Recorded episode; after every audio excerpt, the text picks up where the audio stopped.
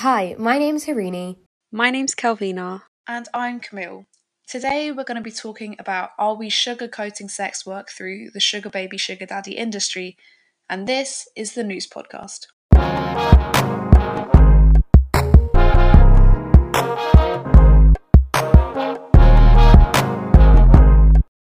For people of our generation, it can be easy to think that the sugar daddy, sugar baby phenomenon is a recent one, especially with the rise of DMs in women's social media accounts from random middle aged men and up wanting to give money to young, beautiful girls. But it is actually a tale as old as time. Not least because even just the term itself, sugar daddy, dates back to at least the roaring 20s, with the rise of rich old men buying gifts for young women for the fun of casual sex rather than what in previous centuries would have been a courtship or a dowry to get married and continue their family line. However, what this boils down to is still the world's oldest profession. Women sell intimate relations because they need the money, and men pay the money because they want the intimate relations.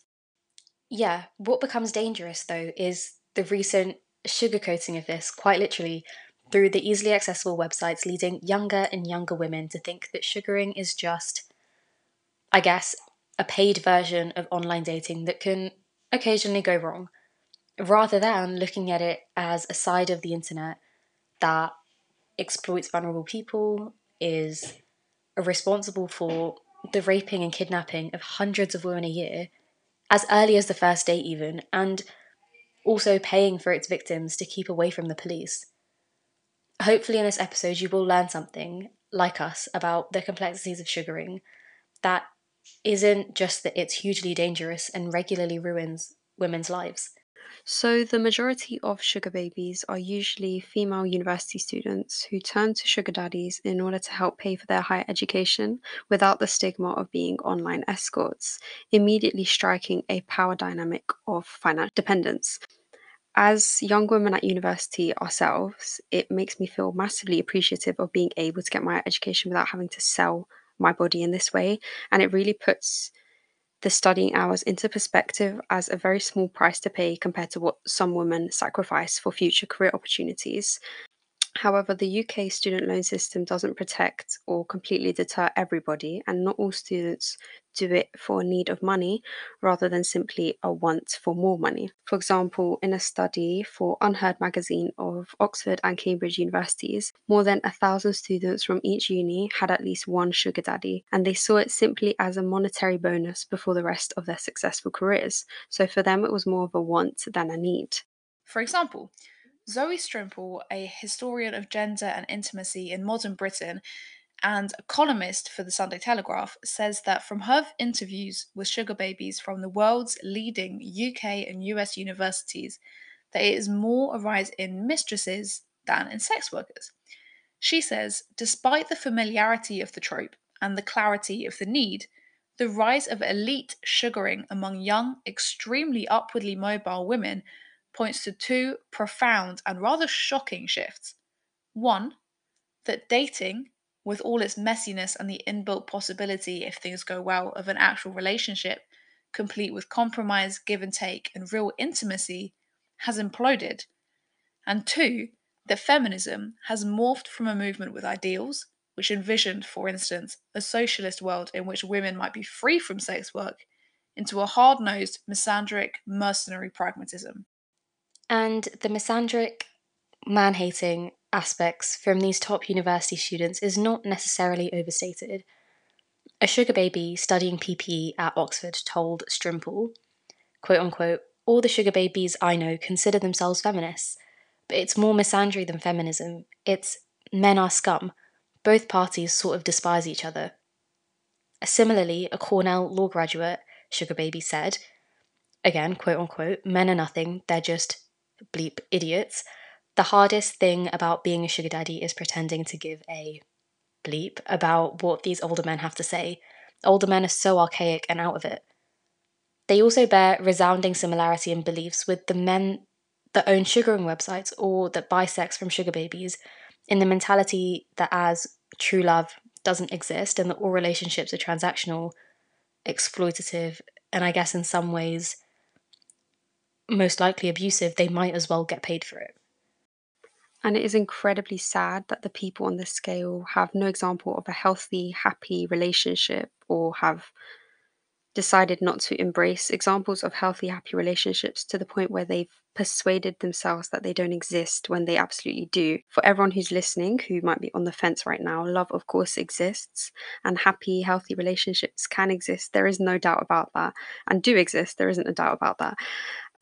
And if you are an upwardly mobile university student with opportunities at your fingertips, the men out there who have been misogynistic creeps their entire lives and are alone as a direct consequence of these choices, you don't need to bail them out and enable their mentality that you yourself hate, even if you are getting a holiday bonus or a nice bag out of it. It's not actually helping feminist women and women in general, and it certainly is not converting men to the cause. In fact, you could say it does the opposite.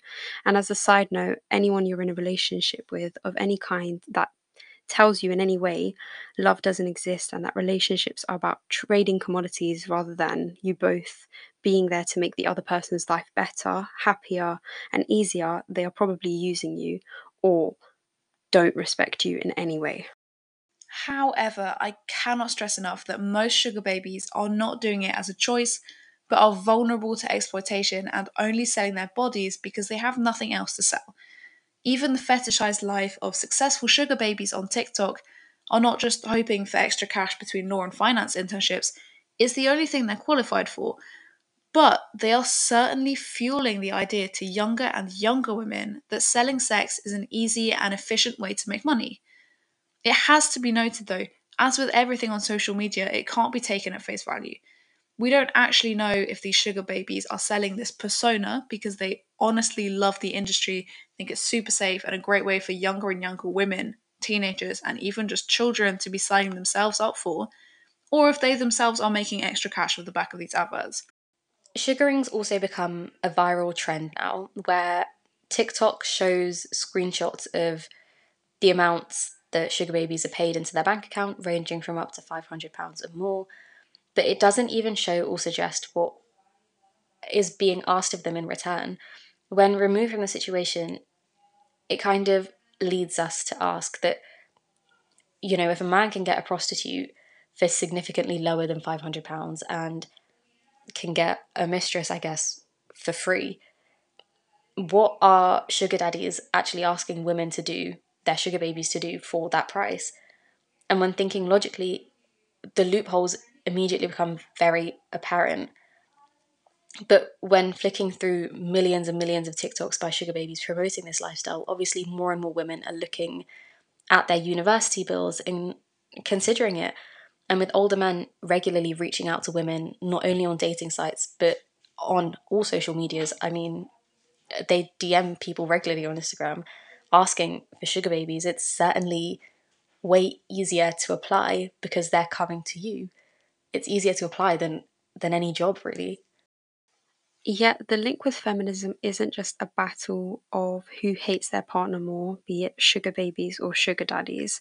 It's also the fact that, understandably, sex workers often say that they're proud of their profession, and there have been a lot of movements, a lot of effort, campaigns by prostitutes, escorts, and other sex workers to have more respect for their profession because they're proud of what they do. So then why are these proud feminist sugar babies not calling it what it is? Why do they glamorize it rather than admit that it is plain sex work and is the world's oldest profession? Again, the majority of sugar babies are not doing it with the aim of exploiting men, nor are they uploading these videos on TikTok. They're sucked in by the allure that these same women perpetuate and by the advertising paid for by the men making money off these relationships, and then struggle to find justice for the dangerous positions that they're now placed in. And those who have made it their whole social media identity need to also take responsibility for the girls as young as 13 who are signing up to sugar dating websites thinking it will cure all their problems when actually it's only the beginning. We hope you've enjoyed today's episode and continue to tune in to the Nous podcast. If you do feel interested in also participating, you can send us an email at admin at nouslondon.co.uk. We're always looking for new people to interview or to contribute articles to our blog, which can be found at www.nouslondon.co.uk. You can also check out our Instagram at nous underscore LDN. That's all from us. This was the Nous Podcast.